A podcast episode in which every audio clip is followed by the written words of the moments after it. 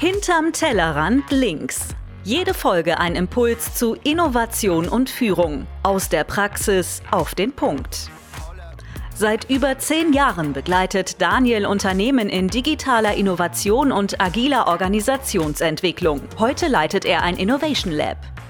Christophs Leidenschaft sind Technologie- und Digitalisierungsprojekte. Er unterstützt Menschen und Unternehmen, Veränderung zu meistern, von Mittelstand bis DAX-Konzern. Herzlich willkommen zu einer weiteren Folge von Hinterm Tellerrand links. Und das Schöne und der kleine Benefit für mich in diesem Rahmen des Podcasts ist, dass der Christoph ja eine kleine Leseratte ist. Und deswegen kann ich mir zum Beispiel so ein Blinkist-Abo komplett sparen, weil ich jedes Mal, wenn Christoph ein Buch gelesen hat, sowieso die Zusammenfassung davon in einer Podcast-Folge in 30 Minuten kondensiert bekomme. Und der Christoph hat äh, jetzt vor kurzem wieder ein ganz tolles Buch gelesen, und zwar von Marshall Goldsmith. Und Christoph schwärmte so davon, dass er sagt, ja, das möchte ich unbedingt mal in dem Podcast nochmal vorstellen. Und das scheint auch etwas methodisch mit äh, unserem Konzept zu tun zu haben. Dementsprechend, Christoph, vielen, vielen Dank für diese Kurzzusammenfassung, die du mir und unseren Hörern hier mitbringst und ein Blinkist-Abo ersparst. Und äh, noch viel besser, es ist nicht nur, dass ich dir ein Blinkist-Abo erspare, sondern es ist auch noch ein interaktives Blinkist-Abo. Du kannst auch noch Fragen stellen. Also, das ist schon eigentlich sollte ich Geld verlangen von dir. Ich wollte gerade sagen, eigentlich müsste ich dich dafür bezahlen. genau, ähm, ja, Marshall Goldsmith. Alle, die sich irgendwie im Business-Kontext mal mit Coaching beschäftigt haben, äh, werden hoffentlich ein bisschen hellhörig werden. Äh, Marshall Goldsmith gilt nämlich als der erfolgreichste Executive Coach äh, der Welt. War auch ganz oft irgendwie ähm, unter den Fortune 50 Thinkern oder wie die heißen. Ganz kurz vor ähm, dir, ne? Vor mir. Ganz, ganz ja, kurz ja, vor mir, ja. ja. ja. Coacht quasi nur noch die CEOs und zukünftigen CEOs der Fortune 500 Unternehmen, der Europäischen Zentralbank und so weiter. Also, ähm, er ist so die, die, die Spitze der Spitze, mit denen, mit, er, mit denen er sich noch abgibt. Äh, in seinen, seinen Hochschulvorträgen, äh, oder was heißt Hochschul, in seinen Vorträgen auch für Google und Co ähm, erzählt er dann immer ein bisschen, bisschen witzig, dass er alleine bei American Airlines ähm, vor der Pandemie, wo, wo, bemerkt, mehr als 10 Millionen Meilen gesammelt hatte. Ähm, naja, das, das genug der, der Prahlerei. Der Typ soll auf jeden Fall toll sein, was Coaching angeht. Und deswegen habe ich mir gedacht, das musst du lesen. Ähm, und die Psychologen unter euch werden vielleicht die Hände über den Kopf zusammenschlagen. Das ist okay. Ähm, trotzdem glaube ich, dass das alles auch äh, empirisch gut belegbar ist, was der erzählt. Und was, was er halt sagt, in seine Theorie, die er mit, ich glaube, 86.000 Fragebögen oder ausgefüllten Fragebögen in mehreren Unternehmen zumindest mal auch grundlegend irgendwie belegen kann, ist, dass es 20 Verhaltensweisen gibt, die uns in unserer Karriere zurückhalten können. Das heißt, nicht jeder, jeden von uns halten alle 20 zurück, ähm, das wäre schade. Äh, genau, hoffentlich. Das wäre sehr schade. Ähm, aber jeder von uns hat in diesen 20 Verhaltensweisen ein, zwei, vielleicht drei, vier, je nachdem, ähm, die unsere Kolleginnen und Kollegen, Mitarbeiter, Vorgesetzten etc. nerven ähm, und nach seiner Aussage dann trotz derer wir immer noch erfolgreich waren bislang die uns aber mhm. ab einem gewissen Punkt eventuell zurückhalten. Und deswegen sagt er, wenn wir über diese 20 Verhaltensweisen gehen und einmal schauen, ähm, welches davon das ist, was uns am meisten zurückhält, wenn wir das eine abschalten können, vielleicht dann im zweiten Schritt auch ein zweites, ähm, dann werden wir nochmal viel erfolgreicher sein. Das mhm. ist die, die ganze These dahinter. Und in dem Buch beschreibt er ähm, über circa die Hälfte des Buches diese 20 Verhaltensweisen und ich gebe auch gleich, gleich noch ein paar Beispiele. Und im zweiten Schritt, und das ist für mich der viel spannendere Teil, spricht er über den Coaching-Prozess, also die, den Prozess, mit dem er dann mit den, ähm, mit den CEOs und zukünftigen CEOs ins, durchs Coaching geht. Vielleicht ähm, jedes gute Buchreview sollte vielleicht damit anfangen, wie dieses Buch auch heißt. Was, was hast du denn genau gelesen? Ach nee, nein, Quatsch. Ähm, das Buch heißt What Got You Here Won't Get You There. Also, was dich hierhin gebracht hat, wird dich nicht da drüben hinbringen. Ich lese gerne auf Englisch, also, also ich lese gerne in der Originalsprache, deswegen auf Englisch What Got You Here Won't Get You There von Marshall Goldsmith. Ähm, ich glaube, sein okay. damals 23. Buch, heute steht er bei 35, 36 oder so, keine Ahnung. War das erste Buch, das auch Menschen gekauft haben, witzigerweise. Also die ersten 22 Bücher waren alle Flops. Das war das erste Buch, das dann auch das erste Mal wirklich, wirklich durch die Decke ging. Vielleicht hat er in den anderen nur, nur 13 Verhaltensweisen beschrieben. Vielleicht war es einfach zu wenig. Vielleicht kauft das keiner, wenn das nicht mindestens 20 sind. Das kann sein. Ich habe das nächste aber noch bestellt. Das äh, kommt tatsächlich jetzt, äh, also wenn diese Folge rauskommt, dann kommt das Buch auch raus im Mai, das neue. Da bin ich mal gespannt. Zurück dazu, äh, genau, was habe ich jetzt eigentlich gelesen? Also ich fange mal mit dem Prozess an, um vom Groben ins Feine zu gehen. Grob lässt sich der Prozess in, in vier Schritte einteilen. Der erste Schritt ähm, ist ein 360-Grad-Feedback. Relativ simpel. Ähm, und in diesem 360-Grad-Feedback, da geht es dann eben um diese 20 Verhaltensweisen das erste Mal ganz zentral. Das heißt, was der Marshall Goldsmith macht, er holt sich von 8 bis 31 Menschen Feedback über seinen, seinen Klienten, über den Coachee. Und 8 bis 31 ist einfach die Zahl, die er nennt. Also es braucht halt irgendwie je nach Unternehmensgröße, je nach Arbeitsumfeld ähm, eine, eine signifikante Menge an Menschen. Von denen holt er sich eben Feedback über eine Survey und Interviews. Also er macht diese Survey mit den, äh, lässt die ausfüllen, den Questionnaire und geht dann nochmal mit den, mit den Stakeholdern, die das Feedback geben, ähm, in Interviews rein und holt sich so Feedback über den Coachee, schreibt dann relativ klassisch einen, einen Bericht dazu, und äh, geht dann mit dem Coachee in, in äh, Diskussionen über die Ergebnisse ähm, und entscheidet sich für nur genau eine Verhaltensweise, an der sie arbeiten sollen. Seiner These nach, ein, anfangs hat er mal gesagt, such dir ein bis drei raus. Ergebnis war am Ende, die ersten beiden hat nie einer gemacht, nur das dritte hat einer gemacht. Warum auch immer. Mhm. Auf jeden Fall jeder dann am Ende nur sich um ein Verhaltensweise, eine Verhaltensweise gekümmert die Erfolge waren trotzdem da. Von daher hat er sich darauf äh, committed, noch eine Verhaltensweise anzugehen. Das ist meistens aufwendig genug. Das heißt aber auch schon mal, ähm, zumindest wenn ich jetzt nicht so ganz, ganz vertue, ähm, mit ich sag mal, dem Aufwand, den, den Survey aufzusetzen, die Teilnehmer zu identifizieren, mit den Teilnehmern äh, Interviews zu führen, alles zusammen auszuwerten und äh, quasi zusammenzuschreiben, ist, bevor meine eigentliche erste Coaching-Sitzung zu diesem Thema mit meinem Coachie beginnt, ähm, aber erstmal so 40, 40 Stunden Aufwand ins, ins Land gegangen. Ja, richtig.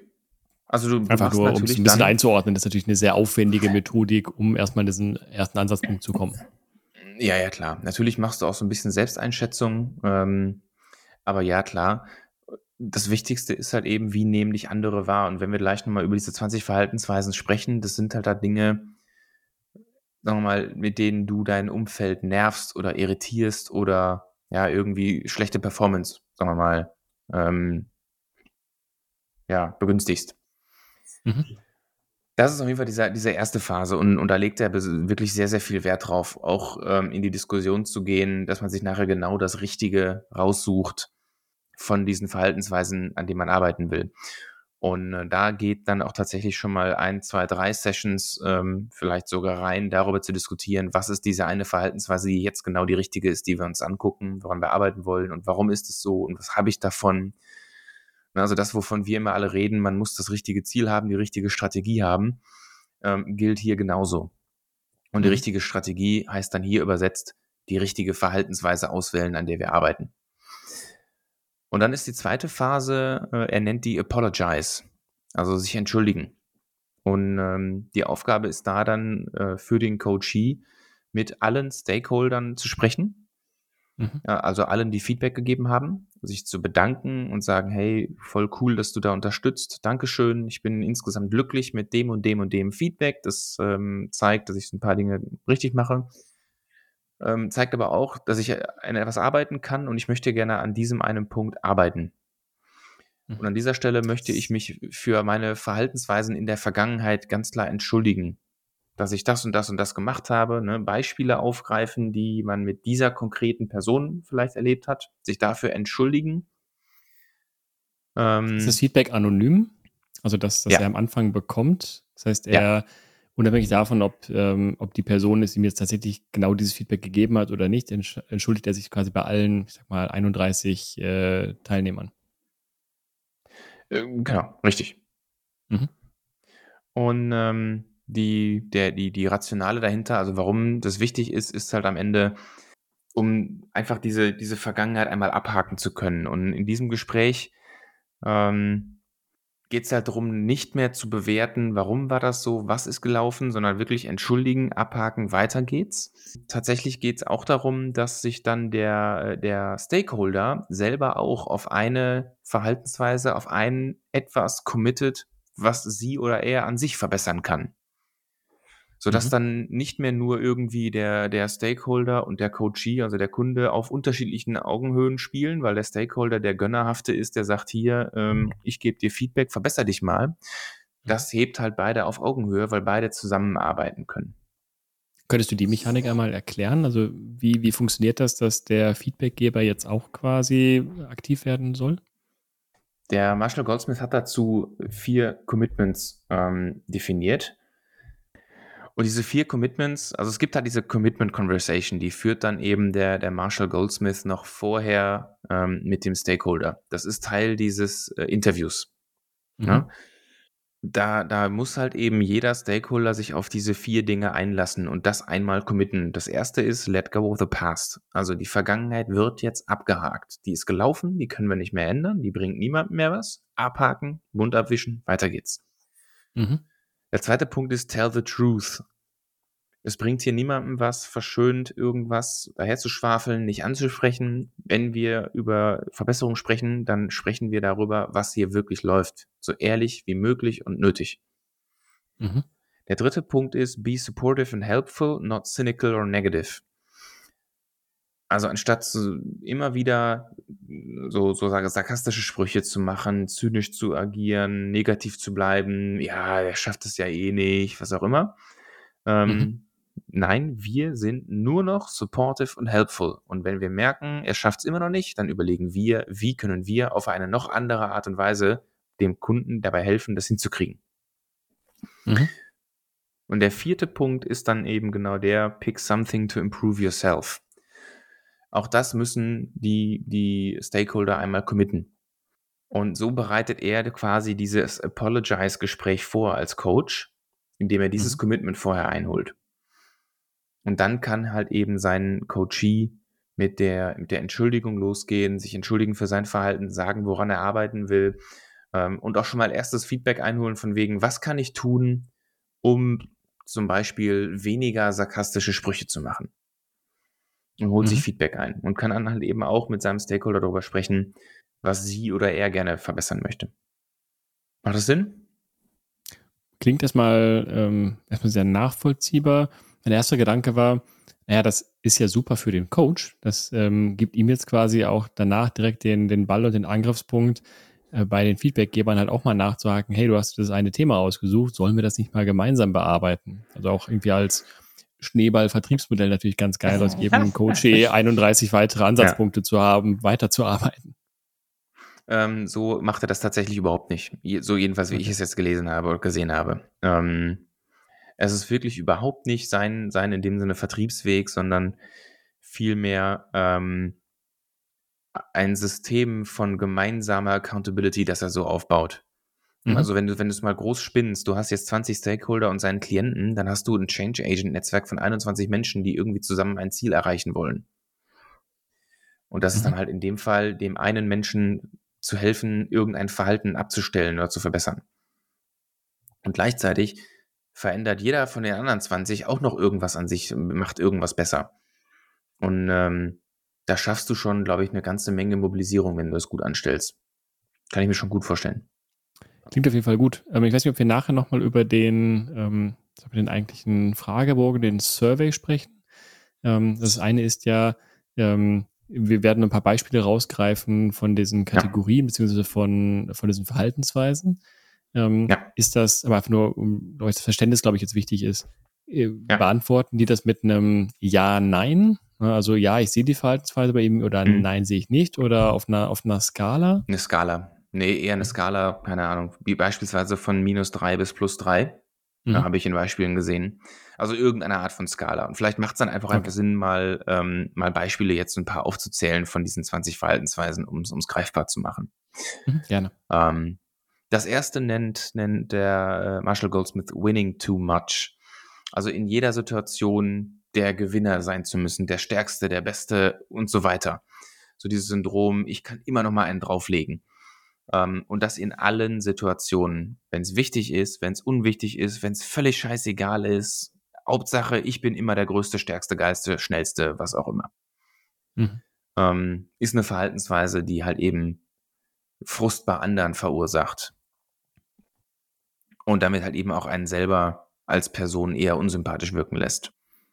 Ein zweiter Punkt ist, oder ein, ein, ein zweites Verhalten ist adding too much value. Dieser, dieser Drang, bei jeder Idee, bei jedem Vorschlag, mit dem eine Mitarbeiterin, ein Mitarbeiter zu mir als Führungsperson kommt, immer nochmal zu ergänzen, ja, und denk auch daran oder mach das doch so und so, dann wird's besser. Ähm, klar, die Idee wird am Ende ein paar Prozent besser. Hm. Gleichzeitig sendest du halt das Signal, hier, ich habe immer noch mal was Besseres gehabt. Und bei der Person, die die Idee hatte, ist es nicht mehr die eigene Idee so vollumfänglich. Das heißt, selbst wenn die Idee so ein paar Prozent besser wird, ist die Wahrscheinlichkeit recht groß, dass die Accountability, die Idee dann auch durchzusetzen, so komplett ein kleines bisschen geringer ist, weil man vielleicht nicht mehr so Feuer und Flamme ist. Mhm. Ich springe jetzt einfach mal weiter. Das siebte Verhalten ist uh, Speaking when angry. Also wenn man sauer und wütend ist, dann immer noch weiterreden. Ähm, mhm. Ich weiß nicht, ob du das kennst, da kommt vielleicht manchmal nicht mehr das Cleverste raus. Im Privaten haben wir das natürlich bestens im Griff, völlig klar, aber im beruflichen Kontext ähm, passiert es dann doch schon mal, dass man irrationale Aussagen trifft äh, in der Emotion. Und ähm, genau, das ist auch noch so eins. Ähm, withholding information, also äh, Wissen ist Macht und je mehr Wissen ich habe, desto mehr mhm. Macht habe ich und desto mehr Macht habe ich auch über andere. Und das ist halt eben gerade in der Wissensgesellschaft unglaublich destruktiv. Uh, making excuses ist noch eine, also für alles irgendwie ein Argument haben, warum das so ist und dass man selber ja gar nichts dafür kann. Clinging to the past, also quasi für jeden eigenen Fehler, für eigenes, ähm, eigenes Verhalten, was nicht gut war, andere schuldig zu sprechen aus der Vergangenheit. Ne? Also ich bin halt so, mhm. weil meine Eltern haben mich so erzogen oder weil, keine Ahnung, ich hatte mal das und das. Und ähm, sich so ein bisschen als in Anführungsstrichen Opfer und gemachte Person der Vergangenheit darzustellen, machtlos darüber, was man heute noch alles machen kann. Ähm, genau, refusing to express regret, also, also bedauern, wenn man was falsch gemacht hat, Fehler anerkennen, nicht auszusprechen, sondern das totzuschweigen, not listening als eine Art passiv-aggressive äh, mhm. Kommunikationsform, einfach nicht zuzuhören in Meetings. Und der letzte Punkt, den fand ich nochmal spannend, an excessive need to be me. Also meine Fehler, meine Ticks einfach zu sagen, ja, so bin ich halt. Und so meine Fehler als mhm. meine Tugenden darzustellen, quasi. So nach dem Motto, hey, akzeptiere mich halt so. Ich bin halt so. Einfach mal so ein paar Beispiele zu nennen. Genau, und dann, ne, die Survey ist halt dann eben beispielsweise minus drei bis plus drei oder eben mit, mit ähm, dann halt eben mit Worten benannt, um es einfacher zu machen. Strongly agree, mhm. strongly disagree. Ähm, was dahinter liegt, sei mal da egal. Ähm, und natürlich gibt es dann eben noch, ähm, noch die Möglichkeit, Freifeld äh, was zu ergänzen. Vieles okay. von diesen Freifeld-Dingen wird dann aber eher, so habe ich es verstanden, im, Interview besprochen, ähm, damit da man als Coach halt auch nochmal nachfragen kann. Ja, okay, ist nachvollziehbar. Cool. Das heißt, wir haben jetzt das Feedback, das 360-Grad-Feedback. Wir haben uns entschuldigt. Ähm, die vier Commitments ähm, haben alle Stakeholder zugesagt. Und wenn ein Stakeholder das nicht macht, dann wird halt dieser Stakeholder ganz platt aus der ähm, Arbeit ausgeschlossen. Ne? Also der mhm. wird dann halt eben nicht mehr als Feedbackgeber berücksichtigt. Das ist auch okay. Ähm, aber er sagt halt, Veränderung ist nur möglich, wenn beide sich darauf committen, daran zu arbeiten. Und wenn einer das nicht tut, dann hat er auch kein Recht, Feedback zu geben. Heißt das aber, der Stakeholder ist langfristiger dort eingebunden? Also in diesem weiteren Prozess spielt er eine weitere Rolle außer dem initialen ja. Feedback? Genau. Mhm. Also ähm, ist jetzt wieder ein bisschen so eine, so eine Besonderheit in Anführungsstrichen von, von, von dem Goldsmith. Er verkauft sein Coaching so, dass er sagt, ich werde nur dann bezahlt, wenn tatsächlich positive Veränderung eintritt. Dieser Coaching-Prozess dauert 12 bis 18 Monate Das heißt, streng genommen geht er 12 bis 18 Monate in Vorleistung und wird erst dann bezahlt. Mhm. Entsprechend misst er natürlich mit demselben Fragebogen mehrfach die Veränderung. Ähm, er hat jetzt nicht genau beschrieben, in wie auf häufigen Abständen etc. Ähm, aber es macht sicherlich Sinn, mal alle, alle drei oder alle sechs Monate da reinzuschauen. Mhm. Ja? Und okay. ähm, genau, und er wird halt wirklich dann nur bezahlt nach Abschluss des, des, des Coaching-Engagements, wenn auch wirklich positive Veränderungen in diesen Surveys, in diesem Questionnaire zu erkennen ist. Und das beantworten immer nur dieselben Personen. Ja, weil sonst mhm. ist es nicht mehr vergleichbar. Klar. Ja, klar, verstehe ich. Mhm. Genau. Und ähm, der, der, die dritte und, und vierte Phase ist ähm, für mich so ein bisschen, die verschwimmen ein Stück weit ineinander. Er nennt die, die dritte Advertise, also Werbung machen, und die vierte Follow-up.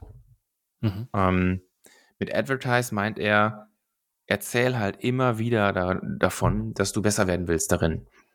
Also, ne, du sprichst halt dann mehr oder weniger jede Woche drüber. Von den, ja, ich arbeite dran, ich habe einen Coach genommen, ich will weniger solche, solche Sprüche machen und erzähl drüber. Und Follow-up ist, dass ähm, der, der, der Coachee, also der Klient, mindestens einmal im Monat mit jedem Stakeholder ein One-on-One -on -One macht, ein Follow-up macht, so nach dem Motto, how am I doing? Also, mhm. wie schlage ich mich auf dem Weg, weniger sarkastische Sprüche zu machen?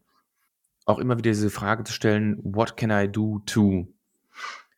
In dem Fall, ne, was kann ich tun, um noch weniger Kommentare zu machen? Was kann ich tun, mhm. um mich besser in den Griff zu kriegen? Was auch immer gerade hilft. Und so mit den Stakeholdern jeden Monat, mindestens einmal im Monat darüber zu sprechen. Es klingt danach, dass der Kerngedanke der Methodik ist, zu Kreuz zu kriechen. Oh, ähm, nee, habe ich gar nicht so wahrgenommen. Sondern wirklich mehr so, ich meine, du weißt halt nur, wie du ankommst als Führungskraft, wenn du dir Feedback holst. Ähm, und wenn du nun mal konstruktives Feedback bekommen hast, so nach dem Motto, hey Daniel, du bist halt methodisch super stark. Als äh, Führungskraft kann ich da super viel von, du, von dir lernen, aber du hast so eine gewisse Grundarroganz damit drin, weil du so pragmatisch bist und ich kann das halt einfach nicht. Dann würde es dich vielleicht schon irgendwie interessieren in vier Wochen, in acht Wochen. Hey, spürst du das immer noch so? Bin ich da besser geworden? Absolutes Feedback bekommen, macht total viel Sinn. Äh, vielleicht war das jetzt einfach die sehr kondensierte Variante, aber so dieses, du kriegst Feedback, dann entschuldigst du dich. Dann sprichst du ganz häufig darüber, dass du diesen Fehler hast, dass du daran arbeiten möchtest. Nee, du sprichst nicht mehr, dass du diesen Fehler hast. Du sprichst nicht mehr davon, dass du einen Fehler hast, sondern einfach nur, du möchtest da besser werden. Und das ist für mich ein entscheidender Unterschied. Also ich, ich glaube auch für ihn. Weil mit okay, dieser. Entschuldigung ist der Fehler ausgeräumt den gibt es dann nicht mehr. Also dann, dann, ne? dann müssen wir halt auch beide sagen, die Vergangenheit ist jetzt vergessen. Die werden wir nicht mehr ändern. Mhm. Das heißt, ab jetzt geht es nur noch darum, besser werden. Okay, quasi ist der, ähm, der Gedanke dann, ich mache das so lange, arbeite ich an diesem, dieser Verhaltensweise, bis das Feedback auf einem Level ist, wie ich es mir eigentlich gern wünsche. Und dann bin ich entweder fertig oder ich nehme eine andere Verhaltensweise? Genau. Das ist die Idee. Und mhm. ne, so, ich habe jetzt das Buch gelesen, nach seiner Erfahrung ähm, sind seine, seine Einsätze als Coach 12 bis 18 Monate. Und ich weiß nicht, wie es dir geht. Du bist vielleicht noch einer, der, der, der schneller mal neue Verhaltensweisen an sich äh, ein, eintrainieren kann. Aber wenn ich mir jetzt mal so vorstelle, du bist seit 20, 30 Jahren im Unternehmen, ne, Mitte 50 oder sowas, willst jetzt CEO werden, bist schon CEO, in, in Großkonzernen, da hast du wahrscheinlich eine ganze Menge eingeschliffene Verhaltensweisen. Und dann dauert das vielleicht auch mal länger, bis du die rauskriegst und vor allen Dingen im großen Stil rauskriegst, in verschiedenen Situationen, mit verschiedenen Leuten. Und Führung ist ja auch immer höchstgradig individuell. Ne, das, was sich für dich vielleicht bei mir äh, wie ein sarkastischer Spruch anhört, fühlt sich für ein anderer wirklich wie ein Witz an. Mhm. Das heißt, auch das ist ja nochmal so ein Element, und deswegen sind doch diese persönlichen Follow-up-Gespräche zwischen Stakeholder und Coachee so wichtig. Also immer mal wieder darüber zu sprechen, funktioniert es so. Und was ich gerade noch ergänzen wollte, ist halt eben, diese, diese Follow-up-Gespräche geben halt beiden die Chance, sich Feedback zu holen. Denn der Stakeholder, das dürfen wir nicht vergessen, hat sich selber ja auch eine mhm. Hausaufgabe genommen. Das heißt, beide arbeiten gemeinsam daran, gegenseitig sich helf zu helfen, in irgendwas besser zu werden. Also total, total spannend. Ich würde es aber, glaube ich, gar nicht so auf das Alter beziehen. Ja, also äh, vieles von dem, was du uns als Beispiel gegeben hast, ähm, sind so, äh, fühlen sich zumindest wie sehr grundsätzliche Charakterzüge an. Also etwas, was jemand, ich sag mal, Ende 20 gegebenenfalls auch schon entwickelt hat und so ein bisschen einfach mhm. aus wie sein, sein, seine, seine Jugend, sein Leben geprägt ist.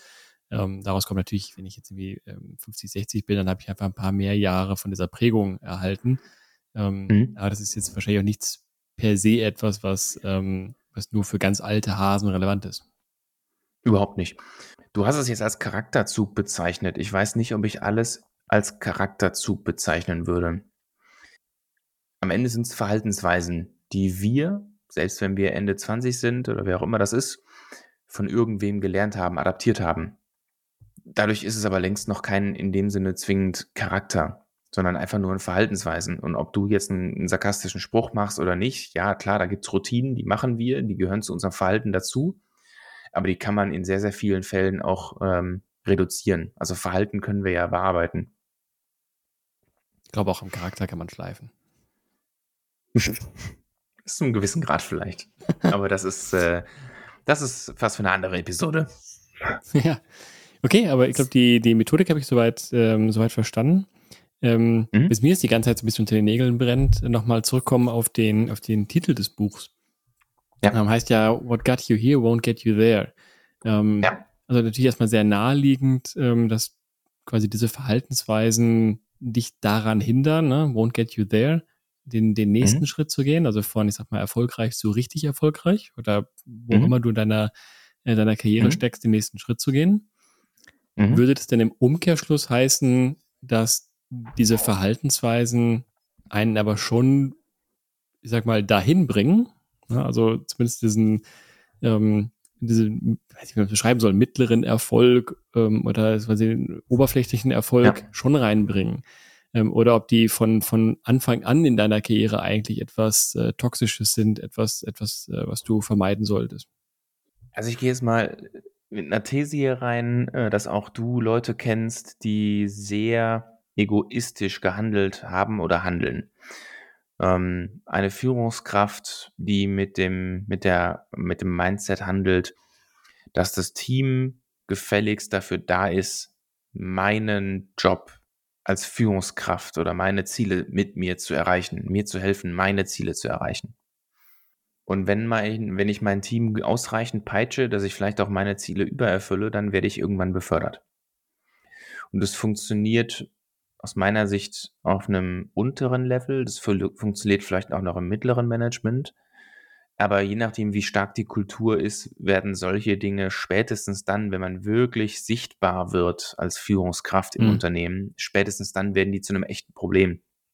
Weil äh, dann wird man irgendwann so sichtbar, dass auch Leute über einen sprechen, mit denen man nicht mehr zusammenarbeitet. Und die hören dann nur noch diese, diese, oder was heißt nur noch, die hören viel eben diese Geschichten aus den Teams. Und das wird dann halt eben mit, mit steigender Sichtbarkeit im Unternehmen auch zu einem immer größeren Problem.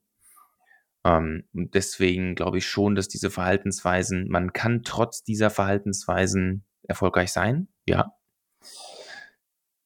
Und ähm, diese Verhaltensweisen können einem vielleicht am Anfang der Karriere auch hier und da mal einen Schritt erleichtern, wenn die Personen oder Funktionen, die über Beförderung etc. entscheiden, das nicht sehen oder nicht als schlimm genug beachten. Ja, mit, mit, mit, mit steigender Sichtbarkeit glaube ich schon, dass die einen immer größeren Stellenwert einnehmen und deswegen immer größere Wahrscheinlichkeit besteht, dass die dann die Karriere blockieren. Oder wenigstens verlangsamen.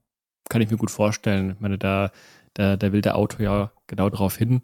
Ähm, ja. Für mich war die, die Frage, ob man das pervertieren kann und quasi einmal umdreht und sagt, ähm, so einmal der absolute Fast Track ist, mach genau diese 20 Verhaltensweisen, bis du im mittleren Management bist. Das ist so der Fast Track quasi für deine Karriere.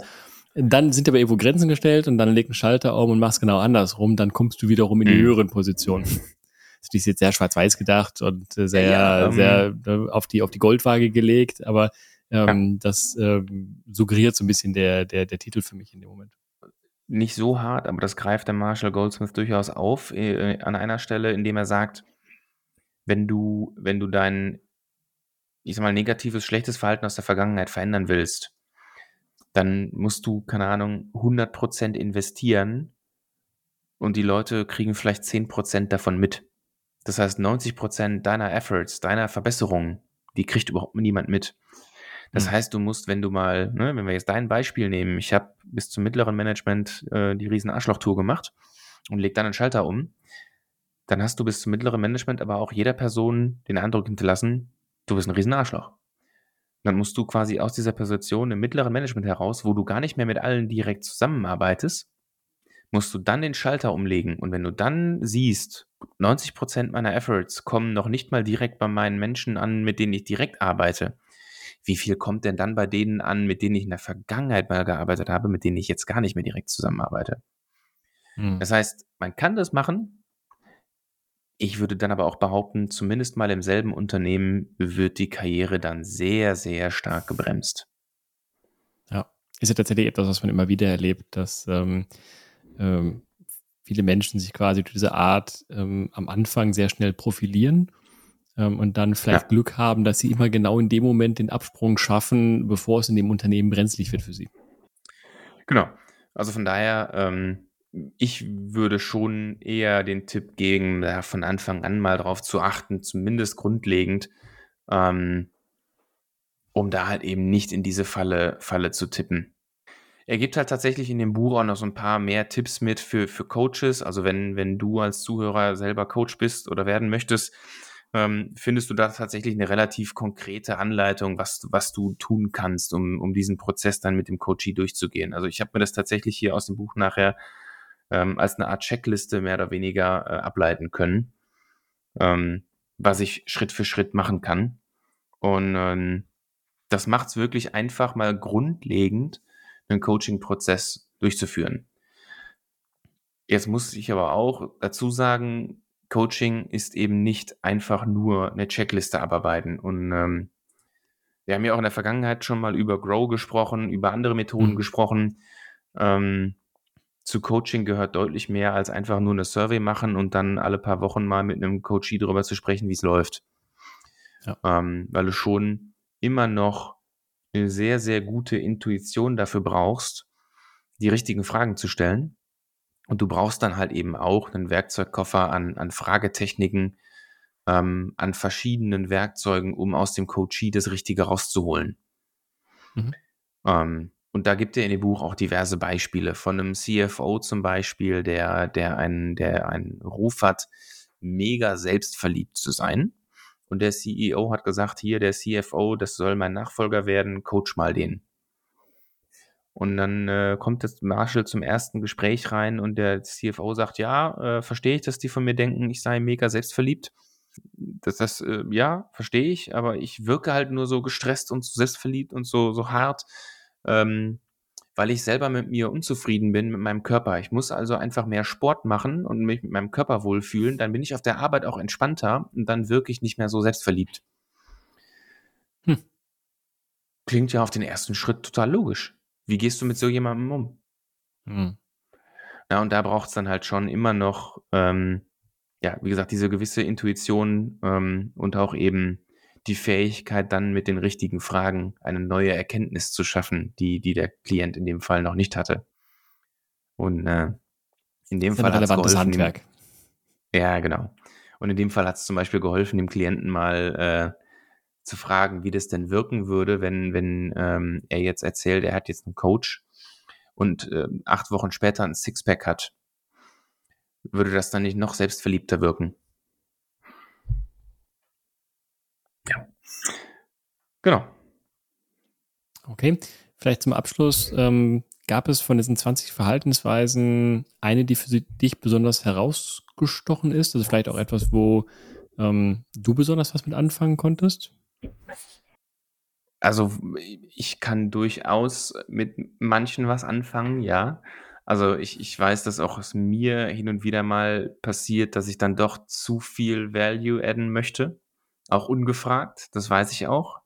Das klingt übrigens nach der perfekten Formulierung für so ein Bewerbungsgespräch, nachdem dieses Ja. Ich bin Perfektionist völlig ausgelutscht ist. Einfach zu sagen, Ja, ja, genau. mein größter Fehler ist, ich adde zu viel Value. Das Genau, finde ich noch schöner. Äh, Und es ist so schön denglisch, ne? Ja. Ähm, das lässt sich sowieso immer besser erzählen. Das ist so ein Ding, mit dem ich definitiv was anfangen konnte, weil ich, weil ich weiß, dass ich manchmal auch in diese Falle tappe. Das ist so. Ein zweiter Punkt war auch telling the world how smart we are. Immer wieder zu sagen, ja, ja, das kannte ich schon, ja, ja, wusste ich schon. Ja, mhm. ne? so dieses ähm, immer noch mal einen draufsetzen wollen. Nicht im Sinne von gewinnen, sondern im Sinne von, ja, das wusste ich und hast du daran gedacht und mhm. ne, so. Und ich beobachte mich durchaus mal rückblickend betrachtet dabei. Hier und da ähm, tendiere ich schon manchmal dazu, dann doch noch mal einmal mehr als notwendig zu sagen, dass ich ja auch viel weiß und auch viele Bücher gelesen habe. Und also, das ist schon so ein Punkt, ähm, da habe ich auch noch mal an, an mir selber gegrübelt.